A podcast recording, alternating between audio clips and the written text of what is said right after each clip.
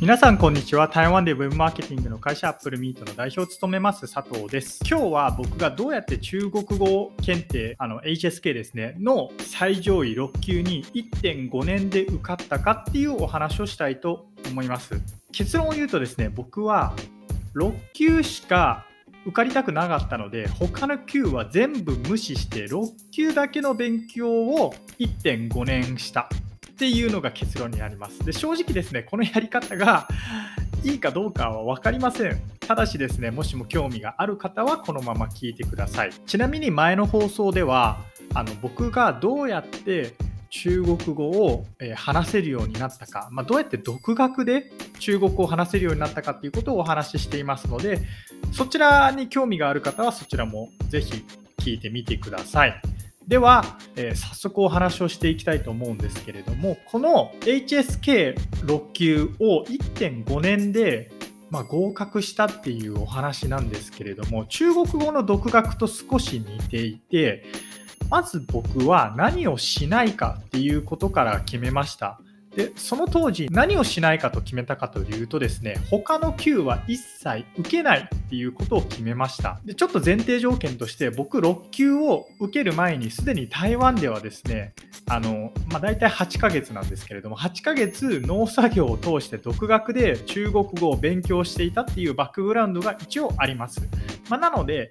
1.5 年で受かったとはいえ、中国語を勉強してだいたい2年で受かったっていうのが、もしかしたら正しい言い方になるかもしれません。ただ本格的に HSK を勉強してから HSK6 級に受かったのは 1.5 年っていうお話です。はい。なので前提として一応僕、中国語のちょっと話せるぐらいのレベルにはあったっていうことからお話をしたいと思います。で、6級から勉強したっていうお話をするとですね、中にはまず4級を取って、それから5級を取って、最後6級を取る方がいいんだっていう人もいると思います。僕のやり方は賛否両論あると思います。ただし僕は6級を目指していたんで、だったら初めから6級の対策をした方が早くないかって思ったんですね。この結果僕はですね 1.5 年で HSK6 級は2回落ちます。1回目の試験なんですけれども、勉強を始めてだいたい半年で一度とりあえず受けてみました。その結果ですね、300点中100点ぐらいで普通に落ちました。で、そこからそういえば HSK の試験ってこういう感じだったなっていうのを思い出しながら、2回目をですね1年後に取りました。そしたらその時の試験の点数なんですけれども、178点で、あと1問正解してれば一応合格点と言われる180点オーバーだったんですね。で、これで次多分いけるなっていうふうに思って、また半年後に3回目試験を受けて、やっと198点ぐらい取って合格したっていうバックグラウンドがありま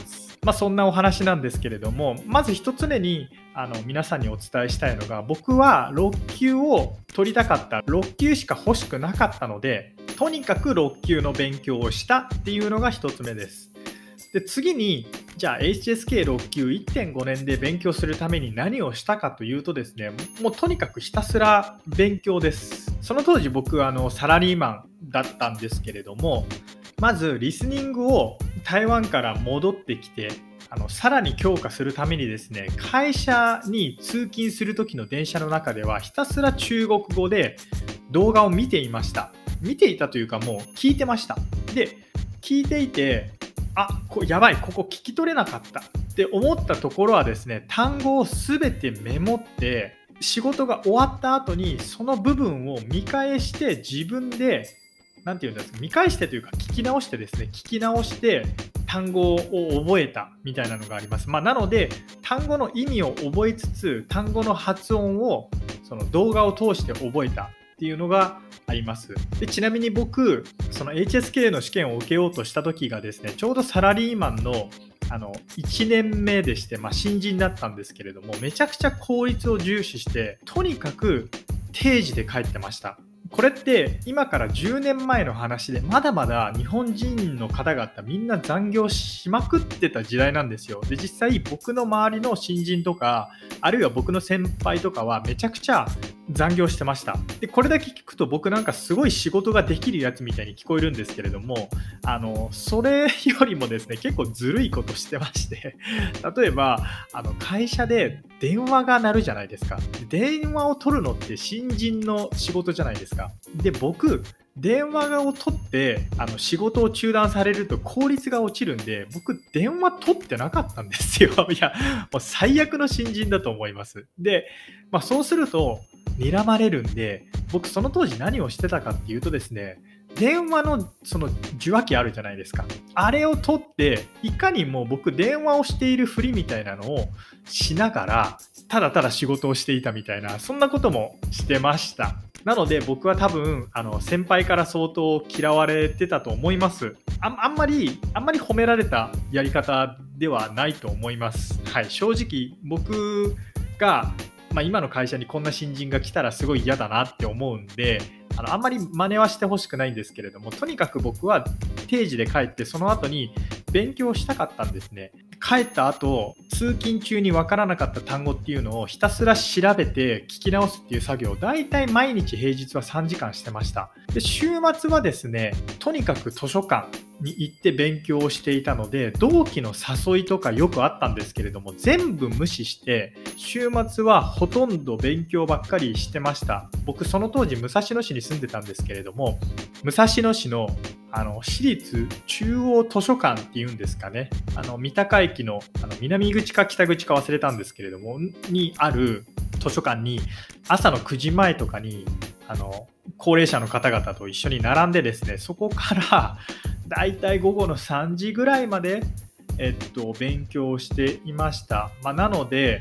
すごい才能があるから HSK は受かったっていうよりは HSK6 級を受かるためにはとにかく勉強をしていました。じゃあどんな勉強をしていたかっていうお話なんですけれどもHSK6 級の過去問のテキストみたいなのがその当時あったんでまずそれを買ってですね HSK で出てくる四字熟語を覚えたりとか過去問を解きまくったりしてました。で次にやっていたのが中国の新聞を読むっていうことをしてました。先ほどお話しした武蔵野市中央図書館、武蔵野市立中央図書館かなっていう場所はですね、なぜか人民日報っていう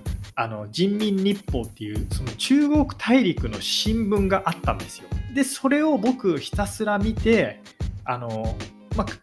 台湾と中国だと台湾は反対字で中国簡体字じゃないですか。でしかも HSK って簡体字で出題されるので